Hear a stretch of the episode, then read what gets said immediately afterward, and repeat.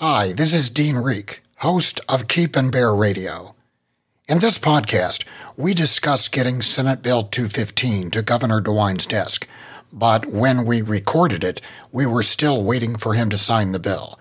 I can tell you now that at about 4:50 p.m. on Monday, March 14, 2022, Governor Mike DeWine signed Senate Bill 215, which will make it legal to carry a concealed handgun without a license in Ohio 91 days after signing. This is a landmark victory for Buckeye Firearms Association and a big step forward for gun rights in the Buckeye State. Now, on to the podcast.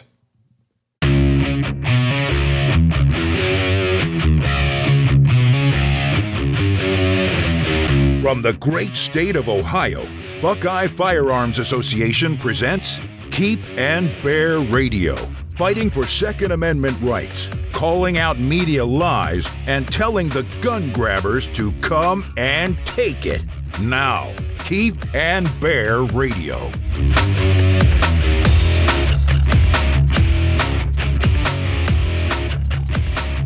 This very moment, as I record this on March 11, 2022, Ohio Governor DeWine has a bill on his desk to bring permitless carry to the Buckeye State. We are one pen stroke away from completing a journey that began 20 years ago when Buckeye Firearms Association volunteers first began improving Ohio's repressive gun laws. It's been a long journey and a lot of hard work. And during those two decades, we have changed law after law to make Ohio one of the best states for gun owners in the country. The brass ring has always been concealed carry without a license, and at any moment, that vision could become reality. By the time you're listening to this, the bill may already be signed, which starts the 91 day clock for the act to become official Ohio law. That's what we're going to talk about on this episode of Keep and Bear Radio. I'm Dean Rieck, Executive Director of Buckeye Firearms Association, and I'm joined by Rob Sexton, BFA's Legislative Affairs Director. Hi, Rob. Welcome to the podcast. Thank you, Dean. It's good to be with you. So, Rob, what have you been up to? Uh, doing any hunting now that the weather's getting nice? I have been able to find a little bit of time. You know, I uh, I was down in Wilmington, Ohio, on a pheasant hunt with our friends at Cherry Bend Pheasant Farm, and uh, I've got a quail hunt scheduled for uh, about two weeks from now up at Elkhorn Lake up in Bucyrus area. So I like to do some bird shooting, and I'm finally going to get a chance to do that with the legislature settling down a bit. Well, yeah, the settling down for the moment. It seems like that'll last one or two days, and then it will explode over something else. So don't. Uh, That's right. Don't uh, count your chickens, Rob. No. So, Rob, uh, obviously the the big story is constitutional carry, permitless carry, or my preferred term, license optional carry. This has been the news.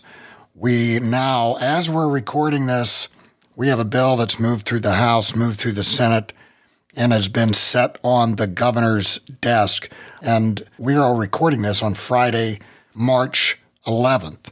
So the bill has not been signed yet, but we believe it will be signed. And I would just want to take some time in this podcast to talk about how we got to where we are. We've never been here before. We have never had a bill like this, this big, on constitutional carry that has gone all the way through the process and has done so in such an efficient manner, in, in my opinion, and has been set on the governor's desk and where we're just basically sitting here waiting for it to be signed. Yeah, you're right, Dean. It's been a heck of a journey to get here. Uh, I think we're going to talk about some of the specifics during this podcast about you know the way that we laid this all out, um, and you know everything didn't go exactly according to plan, but the fact that we had a plan sure made a difference when things got interesting. Well, you know what they say about uh, plans in the military that uh, no strategy survives contact with the enemy. So it's the same with anything, with legislation or anything else. You have a plan and you just start working the plan and you deal with all the crap that happens as it happens. But, you know, before we get to that, I, I really think, Rob, that this story goes back about 20 years. Yes. Buckeye Firearms Association has been around about 20 years. And back in 2002, there was a House bill, 274, and it was on concealed carry. And for those listeners who remember back that far, uh, number one, that means you're old. Uh, number two, that means you probably remember what Ohio was like back then. Our laws were pretty bad. You could not carry a firearm concealed. That's right. It was illegal. And a lot of other things were really goofy about the laws at that time. So we were working to get a bill passed to allow for concealed carry. Now, open carry has always been legal. It's not in the law. So if it's not in the law, if it's not specifically made illegal, it's legal. But concealed carry has been uh, illegal, and House Bill 274 came along. It was passed by the Ohio General Assembly, but uh, Bob Taft was governor, and he vetoed it. And at that time, uh, that that was it. That that killed it for about two years. And in 2004, we came back with another bill. This was HB 12 for concealed carry, and we did finally get that signed into law. That is when concealed carry, licensed concealed carry, began in Ohio. Now, we knew that that law was not perfect, it, far from perfect. We knew that this was the beginning of a long process of dragging Ohio kicking and screaming into a new era of respect for the Second Amendment, but we had a strategy. And the strategy was simple let's get a law passed. Let's just get a law passed that allows people to carry concealed. Because there was a long standing tradition of fear of so called hidden guns, and that had resulted in a prohibition against concealed carry in Ohio. So we just needed to get a law passed to get our foot in the door so that we could start to work on these laws. And that was what was going to be at HB 12. And once we got that passed, people could start carrying and we'd see how things worked out. They were predicting, the opponents were predicting the sky was going to fall, you know, blood in the streets, urban warfare, apocalypse, the four horsemen were going to ride the whole thing. I mean, you know, dogs and cats living together. Uh, it was it was bad. Uh, that when we had people going apoplectic over this, but we knew if we could just get a law passed, even if it wasn't perfect, even even if it was not written as well as we wanted, that that would be the starting block, and we could start this race uh, over several years to get the law uh, changed in many other ways. We knew that Ohio residents would prove themselves responsible, and we started uh, we started working on it. Since that time, BFA has passed preemption. That was to make the gun laws uniform throughout the state. Again, listeners probably remember the patchwork of laws. Every place you'd go, the laws would be different. Preemption made the laws uniform throughout the state and prevented local, you know, cities, townships, villages from passing their own laws that were more strict than Ohio law we closed uh, what we called the media access loophole. Journalists at that time were looking at who had a license because they could look it up, they could get whole list, and they were publishing it in the newspapers. Right. Which was absolutely insane. So we passed a, a law to prevent that and close the media access loophole. We passed castle doctrine so that people in their home or in their car had an initial presumption that they could act in self defense. No one ever had that before. We also worked on making the concealed carry law a lot more user friendly. We changed tons of things. We clarified the rules for transporting firearms. Uh, we made a change to allow people to pick up or drop off their kids in a school safety zone. You couldn't even drop off your kid if you had a firearm. We decriminalized concealed carry in private parking garages. This was wild you if a, if a, a parking garage was not a public parking garage, uh, they could basically ban carry there or ban firearms, and you couldn't even park. We changed the law to make it legal to carry a firearm in an unlocked glove compartment or a console. We made it legal to carry in establishments where alcohol is served. Do you remember this? I mean, you could not even go into an Applebee's because they served alcohol. You could not carry anywhere alcohol was being served, even if you weren't drinking. That's right. So we call that, that was generally referred to as restaurant carry. We made it illegal for employers to ban guns stored in employee vehicles and company property.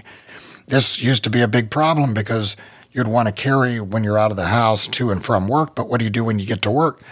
The employer used to be able to say, well, you can't have a gun in your car or anywhere on company property, and it essentially prevented you from carrying any time during the day. Right. We changed that. A big change we made over the years, we shifted the burden of proof so that prosecutors had to prove you were actually guilty of a crime. I'm, I'm laughing when I'm saying this because it's so ridiculous. Prosecutors would have to prove you were guilty of a crime in cases of self defense. Ohio is actually the only state in the entire country where you had to prove yourself innocent. And Ohio prosecutors fought us every step of the way on that. Recently, of course, we removed the duty to retreat, and that's a new law that some people refer to as stand your ground. Rob, this just scratches the surface. We have a page on the website that talks about all the legislative changes that we've made over the years, but all of it began back in 2002 when we were first working on just being able to carry a firearm with a license. So we kept coming back again and again and again, changing and improving the laws, and it all started way back when, and it opened the door and, to and began to prove that Ohio residents were responsible. So that now, what we've done, uh, there's a term called the Overton window. I'm, I'm sure that you're familiar with that, Rob. Yes. So we've moved the Overton window from a point where people would say, We're not sure that you can trust anybody carrying a firearm, to the point where people are now saying, even opponents are saying, wow, the licensing pro- uh, process is really great. We love that license. It works so well.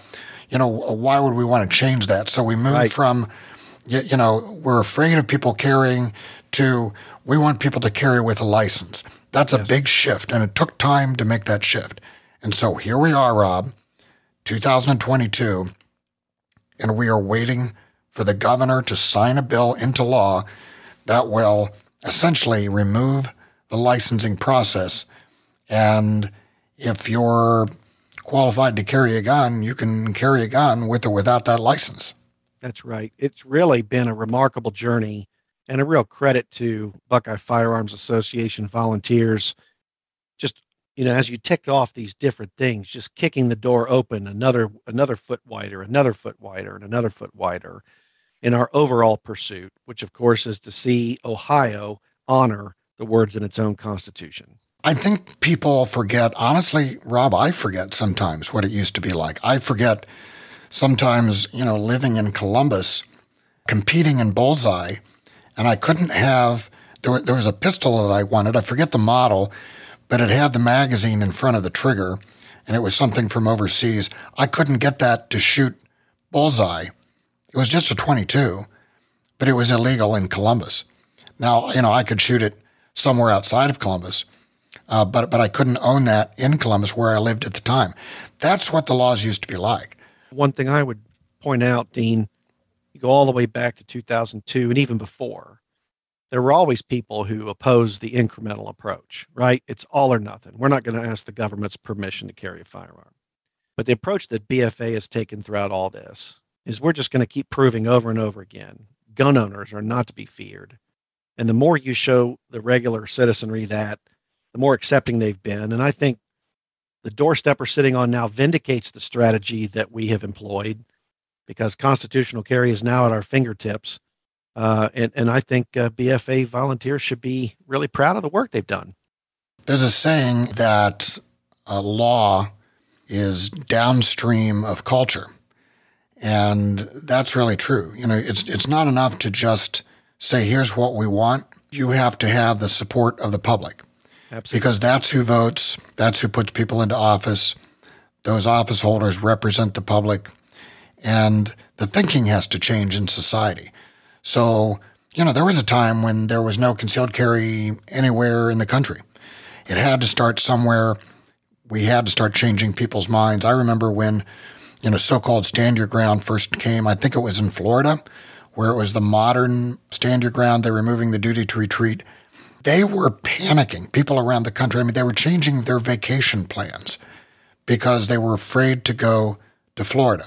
They thought, you know, if I if I get into a debate over a parking spot, I'm going to get shot.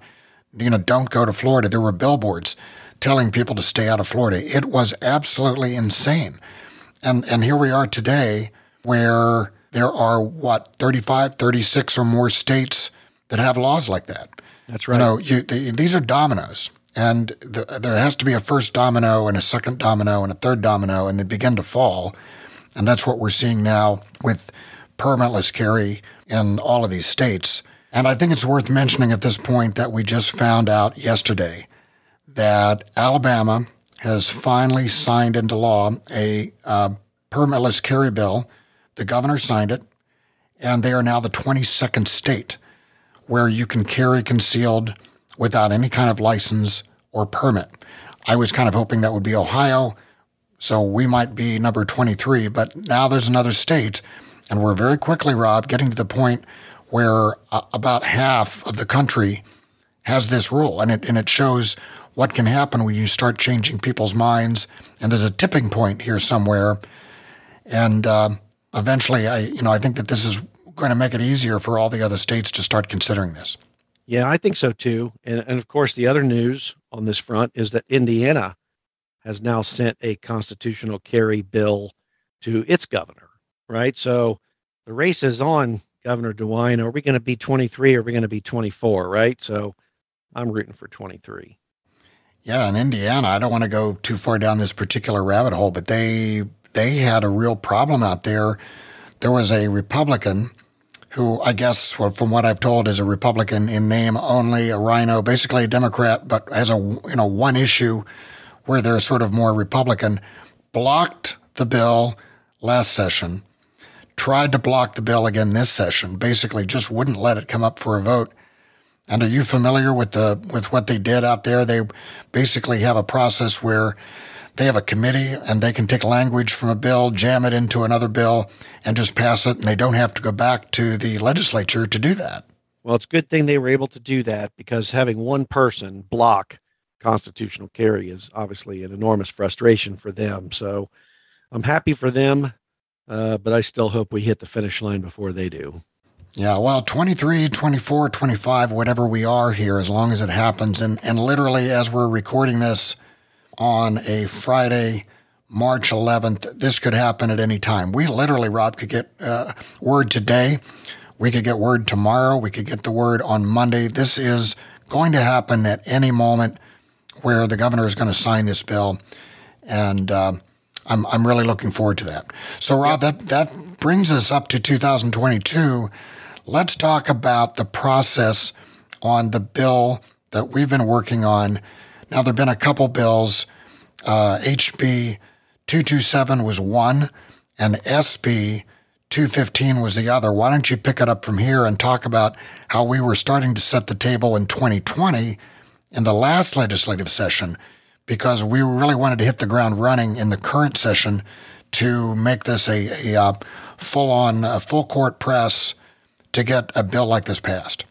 Yeah. So an interesting thought when you think back of the history of how this bill got on Mike DeWine's desk. I remember us meeting the BFA board members and me meeting downtown across the street from the State House, talking about what our legislative priorities were going to be in the upcoming session. This was February of 2020. So we were just weeks away from everything being shut down. We just didn't know at the time that's how things were going to go.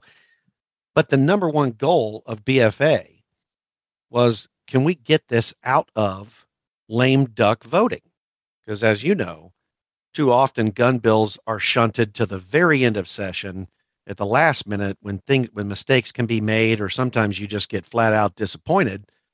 So the task that we gave ourselves back in February of 2020 is we're going to put a game plan in place that gets this bill to the governor far in advance of the election so that we can remove some of the silly politics from the whole thing.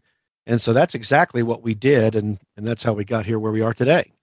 So we had this meeting, I believe, um, was this in September of 2020, where we actually sat down uh, with the uh, with the speaker, with uh, Robert Cupp, and yes. Uh, with the speaker pro tem, And we were basically laying out our strategy. We weren't secret about it. We said, here's what we want, here's how we would like to do it. Yes. In fact, you know, I think we probably would have had that meeting a little bit earlier, but some of you may remember that the House leadership changed hands in July uh, with Speaker Householder uh, being removed from the Speaker's job. And so Robert Cupp was elected Speaker. So it took us a few weeks to get on the appointment calendar, but we actually had meetings on back to back days. Uh, the first meeting, as you mentioned, with Bob Cupp and uh, Speaker Pro Tem Tim Ginter, uh, in which we laid out our goals.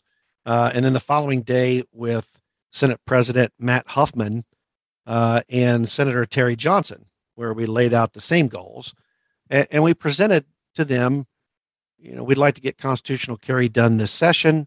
We'd like to get it done far in advance of really the primary election, even, right? Uh, and, and, you know, we'd like to have agreement on a general game plan with you all. And so those meetings were really the pivotal part of this entire plan. You know, had we not been able to sit down with them and, and hash out common ground, I don't know that we could have got where we wound up here just a week a week ago. And it wasn't just meetings with leadership. I mean, we actually, I mean, when we're looking at all the Republicans we knew were going to be involved, I mean, let, let's face it, Democrats pretty much across the board are going to oppose this. We knew that. That's always the case in Ohio. We weren't going to have support from a single Democrat that I'm aware of. So we were meeting with committee members as well. So we, you know, we were starting to line up the votes very early on before this even started up with the hearings. Right. So that's a that is a really important point for people to know, right? So there's an old saying, of course, success has a million fathers and failure is a bastard child, right? So now that this bill is on the governor's desk, there's all sorts of folks out there taking credit for how it got here. And to a certain extent, we're just glad it got here. But passing a bill doesn't happen by giving big speeches, uh, by testifying in front of committees, or frankly, by making videos. Passing a bill happens when you do the spade work, when you meet one on one with legislators so you can address their concerns, answer their questions, show them the facts, hook them up with constituents from their own districts, and frankly, hold their hand from the start to the finish of the entire process. It is tireless work. And frankly, BFA folks, including me and you and Linda Walker, for example, and Larry Moore, you know, we've been down at the state capitol again and again and again in these meetings where we work to convince people. So it's uh, there's a whole lot more to passing a bill than giving a speech. And this bill certainly took a lot of heavy lifting to get there. A lot of bills, in fact, I would say most bills die in committee. Bills, am I right, Rob, that when when a legislator presents a bill, uh, it is going to be put into a committee and they have to have at least one hearing, the sponsor hearing. There's no requirement beyond that. So, for example, there are a lot of anti gun bills that are out there right now, but all of them are dying in committee. They, they have I, not advanced and had the hearings at all. And so you've got to work on those committee members because if it doesn't get through a committee, it doesn't go anywhere. Right. Right. So, you know, it, it uh, the process is meant to filter out bills, right? And so you have to get past that giant filter in order to get anything done. So for us, you know, we identified early on that uh, Senator Terry Johnson was going to carry a bill uh, in the Ohio Senate. I think we had initially some plans to have a, a, very similar House bill, but of course, before that could materialize, House Bill 227 was introduced you, you know, which was not perfect in some ways, but it became the next target, right? Because as far as we're concerned, the job is to get the bill over the finish line. And so, uh, you know, we began working on House Bill 227 with the members of the committee. The bill was sent to the House Government Oversight Committee, which is a committee full of House leadership, right? So you've got the chairman, Shane Wilkin, and then the rest of the committee is just full of leadership from the House of Representatives. So it that is a committee that deals with the toughest issues and frankly kills a lot of bills. So it was our job to start walking those committee members through House Bill 227 uh, and convince them. And frankly, uh, we were fortunate to have a chairman that we could work with. uh, who wanted to know where the votes were and was and was willing to listen to us in terms of how to get there. And uh, you know that's what that's what ultimately resulted in House Bill 227 being approved by the committee. And the other element of this, which I remember, I mean, you're our lobbyist, Rob, so you're doing the bulk of that kind of work, having meetings, talking with people. I remember, though, that we were preparing information well in advance of all of this. We were collecting statistics from other states. We were looking at the laws in other states and how they, they were constructed. We were preparing talking points. We were doing everything in advance so that when we were asked questions, when there was any challenge, any opposition, that we were going to be able to meet that immediately because we were asked a lot about research, for example, that the you know the moms would present research to them saying one thing and we would have to analyze that and and answer it. You know what how do you how do you guys respond to this? And and we would need to do that. So we had to do our homework and be ready when that happened because if you're in a committee and committee members are asking questions, you can't take a couple weeks to do research. You got to be able to answer them when they ask the question. Otherwise, you know, it's like uh, like you're in school and you haven't done your homework and you get an F, right? So you you got to be prepared when that question comes up. Well, and that was one of the first criticisms I heard about House Bill 227 was that there were members of the committee who had questions and they needed those questions answered. So as soon as we heard that, we met with literally every Republican on the committee. We were able to answer their questions. We were able to provide research that you had mentioned that we had prepared in advance. And ultimately, that led to us being able to convey to the chairman, Shane Wilkin, that the votes were there. Uh, and, and of course, he delivered on his commitment that he would bring it to a vote before his committee. So, you know, November 1st of 2021, the Government Oversight Committee passed the bill eight to five. Uh, which sent it on to the House floor. And uh, almost two weeks later, the full House voted 60 to 32 uh, to pass House Bill 227. So that was sort of the first leg of how we got where we are today. And then, Rob, of course, there's Senator Johnson with uh, Senate Bill 215. He had introduced this. I would say this was a cleaner bill than 227. He had taken a different approach. So we needed to start working on that. Our attitude at the time was we didn't care which bill passed. We just wanted to get a ball across the line, right? So we were working on two separate bills, and uh, Senator Johnson introduced 215. So we were obviously going to work on that too to see uh, where we could go with it. Yeah. So, you know, the one advantage to Senator Terry Johnson is he's a veteran of the state house. You know, he'd been in the House previously and, and now, you know, in the Senate. Uh, Senator Johnson is a legislator that actually gets bills passed about just about every session. So when you're when you're looking for sponsors for a bill, you know, you want to you, you don't just want someone who thinks like you, but you want someone who thinks like you and can also get things done.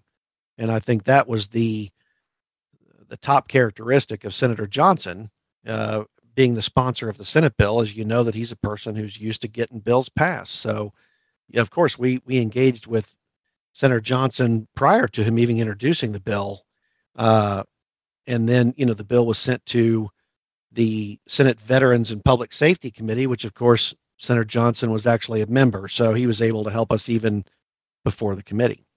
And I don't think it's revealing any secrets here that there is some strategy involved in which committee a bill is sent to and who is on that committee and how much support you're going to have for a particular bill on a particular committee. I mean, that this is not random if people are serious about passing a bill, you make sure you get it to the right committee with the right people so that you can move the ball down the field, right? Absolutely. You know, you look for, you want to get the bill to the right committee. You want to work with a sponsor who's going to work hard on their bill. And cer- certainly Senator Johnson prioritized this bill this session. So that was, that was definitely uh, part of the successful mix that we were able to have on this bill. Uh, Dean, I think before we go any farther, we ought to point out that both bills dealt with the duty to notify the police officers. So, you know, there'd been separate legislation introduced multiple times to repeal Ohio's ambiguous or confusing language that you must promptly notify a police officer uh, when you engage with them that you're carrying. Of course, the law didn't specify do you blurt it out before they can even say a word? Do you have to tell every single police officer that comes upon the fender bender you just have? And so, as you know, we had a lot of uneven enforcement. And the two issues really went hand in hand. If you're going to define how we can carry without a permit, you also need to define how that interaction goes. And so both bills uh, included language that shifted the burden of the duty to notify. So instead of it all being on you, the gun owner, now the police officer uh, would be able to ask. And if they did ask, then you would have to respond. But you'd no longer be caught up in sort of a gotcha situation, you know, where you forgot because you were in a fender bender and a little rattled. Yeah, there was a lot of really disingenuous opposition because of this, and the Fraternal Order of Police were uh, talking about how you know this is going to endanger police officers. There was information out there from opponents saying that you know th- there was no more duty to inform. No one's going to know who has a firearm, and all of this, all of which was just a complete lie, because what we were trying to do was simply correct this weird law that says you have to promptly notify, but no one knows what promptly means. So, what is that? Is that within 30 seconds? Does it have to be your first words? Can it be within 10 minutes? I mean, people can get in trouble with this. Police officers, basically, Rob, what they do is they talk to people. That's about 90% of everything that police officers do is they talk with people. Right. So, we just figured, look, they're asking questions and talking with people anyway why can't they just do what the officer did the last time I was pulled over in my hometown because, you know, I was being a little bit of a lead foot. And the officer walked up to my window and just said, uh, Good evening. Do you have your gun with you tonight? And he made it easy. I said, Yes, sir, I do. Yeah. And he just said, That's fine. Uh, and then we went on with, uh, you know, a lecture on how I shouldn't be going I don't know, 37 and a 25 or whatever I was, I was doing that night, uh, coming home late. Uh, and he, he was hiding next to a school and got me. So, but, but the interaction was easy because he just asked a question and I answered it. And that's what we changed the notification to. And the reason is that it makes it simple, it makes it clear. You know how to notify, you know when to notify. And the Fraternal Order of Police opposed this and let's just be honest, they oppose every bill we have ever sponsored. They, uh, for whatever reason, not the police officers on the street, but the Fraternal Order of Police leadership. Rob, what is it about the FOP that that makes them want to oppose every single bill that we want to pass? You know, I wish I knew the answer to that. You know, because you know, BFA volunteers, gun owners in general, you know, we, we've got a lot of respect for the tough job that police officers do. Uh, and, and we even heard police officers, rank and file members testify in front of that committee that the duty to notify needed to be fixed, that it was confusing. But the FOP, of course, didn't budge. Uh, and I think, to your point, Dean, the FOP has opposed every pro gun bill over the last 25 years, I would say. And so it was really hard to listen to their testimony in these committees over the last six months, where they stated again and again and again how great that the concealed handgun license system was working. Oh yeah, right? it's it's it's great now. Yeah, yeah, they they love it. In fact, even the opponents to this, you know, the the, the uh, moms demand action with their red shirts were talking about how great the licensing system is, and and and they you know they they're all for the Second Amendment. They're fine with people carrying baloney. Yeah, well, yeah, and they they they, they kept referring to it, the FOP especially, with this hunk of dishonesty. They kept referring to the 2004 bill as a compromise you know, they were an opponent of that bill and they've been opponents of every single one after that. And so the FOP's hatchet job on law abiding gun owners is a real shame because, you know, they've got their hands full. Police officers have their hands full. Crime is jumping off the charts right now. And too many liberals are out there trying to put handcuffs on them. And yet the FOP is out there making law abiding gun owners the target. And I'm pretty disgusted with that particular aspect of this bill. You know, I have a lot of police officer friends. Uh, there are police officers within BFA. Uh, I, I, don't think there's an organization that could be more friendly to police officers on the street. Again, I want to point out I don't believe that they are the ones opposed to this.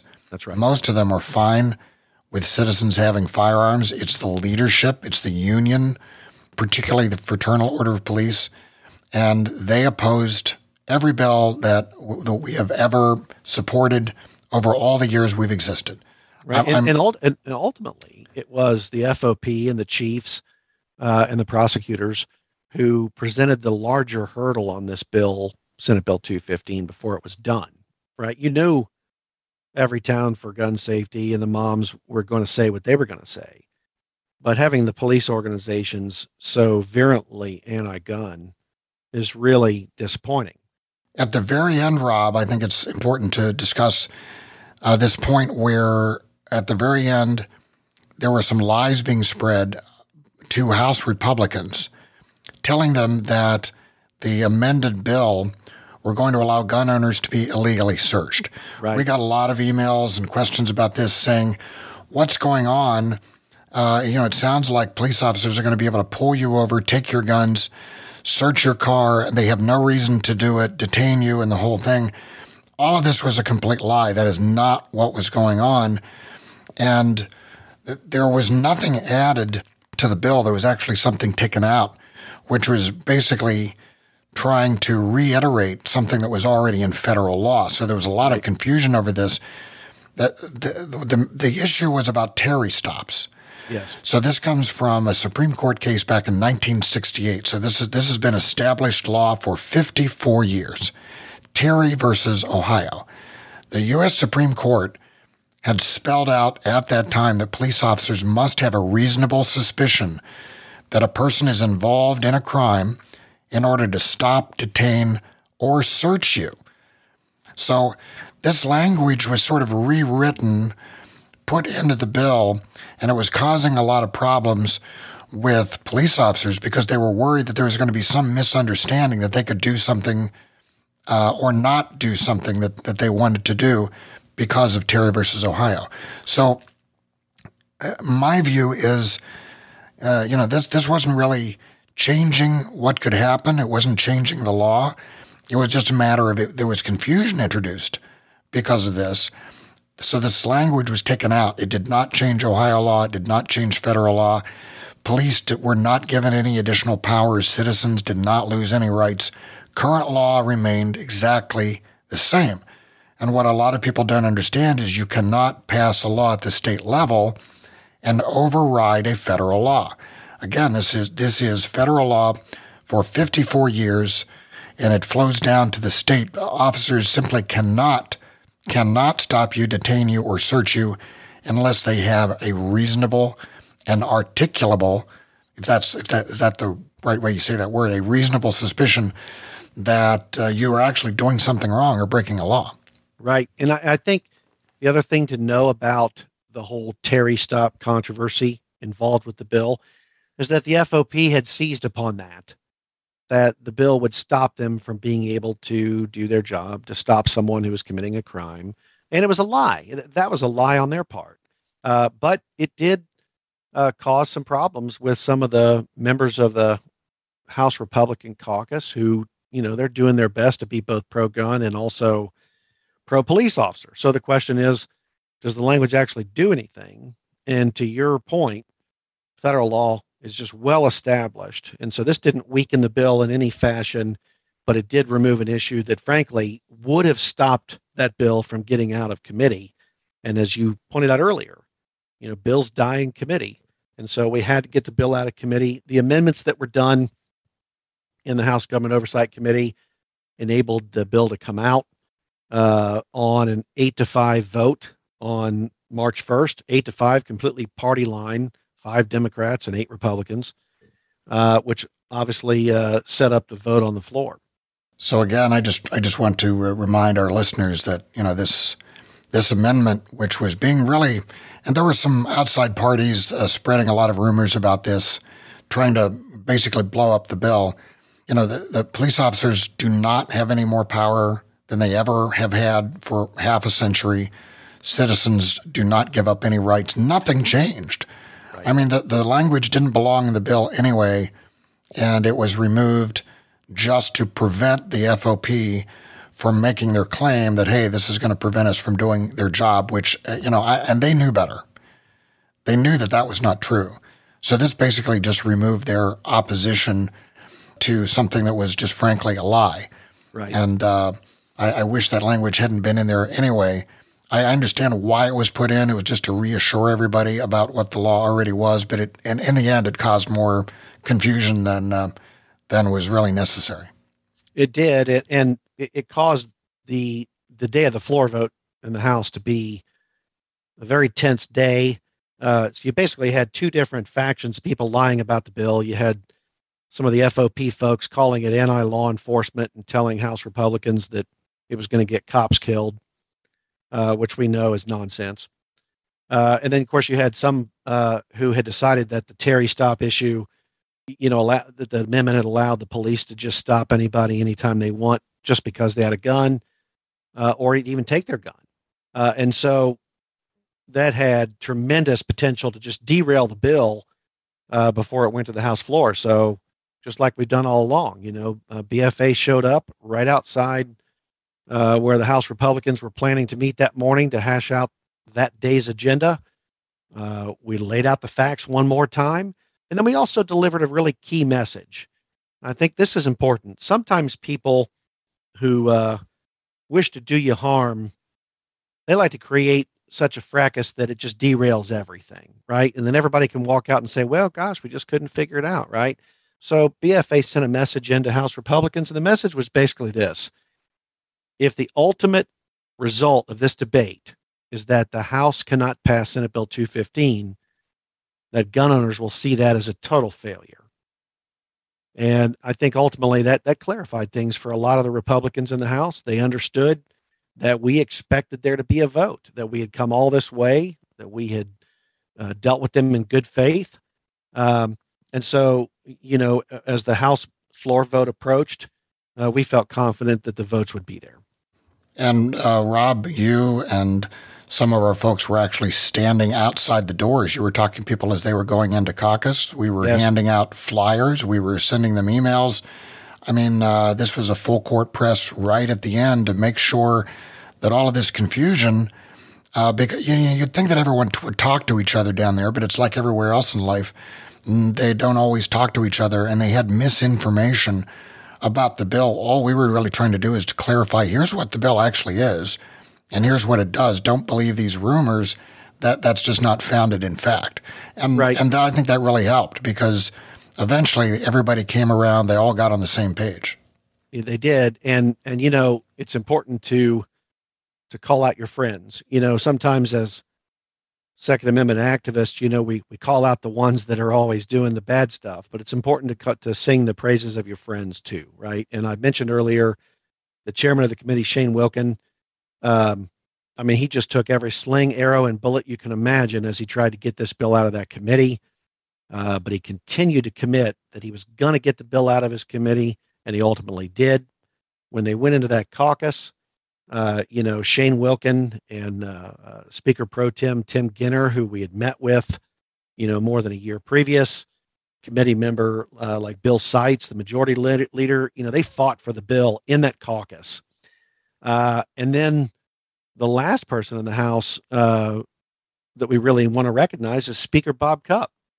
I think a lot of folks had questions when he was elected Speaker after Larry Householder, who had been so openly pro gun. You know, Larry, of course, had a campaign commercial where he was shooting guns and the like. And so there was a question, you know, is, is Bob Cupp going to be strong for us? And so when Senate Bill 215 hit the uh, House floor and people began to throw out amendments to derail the bill, you know, universal background checks, for example, or red flag and stuff like that, uh, the speaker shut him down.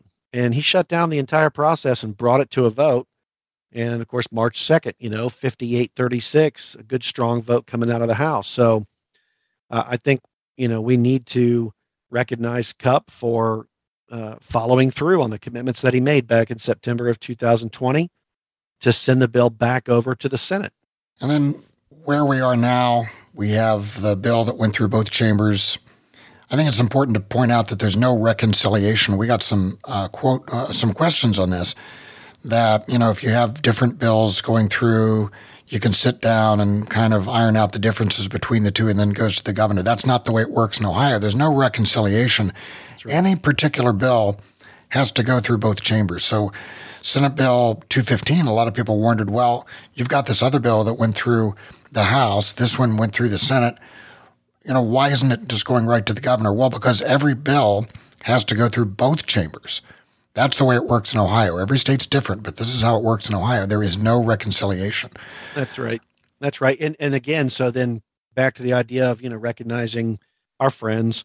Uh, so you know when the bill passed the House, there there had been media reports that the Senate was going to sit on it for a few days while they evaluated the changes that the House had done.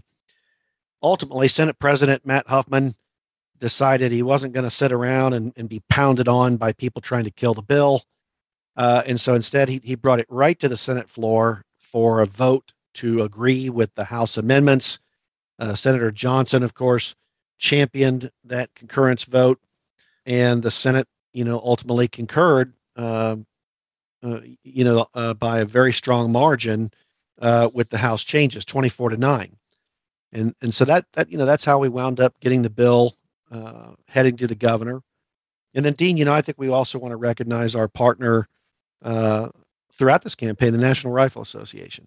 You know, their in-state lo- or their lobbyist for Ohio, John Weber, was integrally involved with us throughout the process. Uh, it was about the most cooperative relationship that we would ever hope for, and I think we we helped each other. We complemented each other, our organizations throughout the process. Yeah, and I, you know, I don't want to get into the whole NRA debate. I, you know, we all know that there's stuff in the news about that. The lobbying arm of the NRA is not the NRA proper. It's the NRA-ILA, the Institute for Legislative Action. That is a different group, and there's never been any. We'll just say that there's never been any controversy about that. Their lobbyists are all over the state I hear people say, you know, where's the NRA? They're not they're not working on this. They don't care whatever. That's not true. They are down at the state house. We're on the phone with them, we're working with them, we're testifying with them, we're meeting with them in the room. They just don't talk about that. They don't send out press releases or do stories about their lobbying efforts. They tend to just report the news. But I think it's important for our listeners to understand that the NRA has been there every step of the way on this bill and on other bills as well. And the, you know the lobbyist John Weber has just been great to work with, and he's really been an asset in getting this bill to the governor's desk. There's no doubt about it. You know, uh, but the NRA and Buckeye have worked hand in hand. Uh, I, I think it is not an overstatement to say emphatically, without our work together on that bill, Senate Bill 215 would not be sitting on Mike DeWine's desk right now. You know, as I said at the outset, it, it, it takes more than writing witty speeches in order to get a bill passed, and, and this one did. And um, I think we ought to probably, you know, wrap this up by talking about Governor DeWine, right? Because I know a lot of folks have questions. Will he sign the bill? So this is what I what this is what I'll say. I, I think he's going to sign the bill. I think you agree with me on that that he will sign the bill course, we won't know that till he does. But I will say this he signed the repeal of duty to retreat, and his people cited the fact that he had made a promise and that he felt like he needed to honor his promise. Well, he made a similar promise here. And the work that we did, the work that Senator Johnson did, the work that Shane Wilkin did, he's got a clean bill on his desk.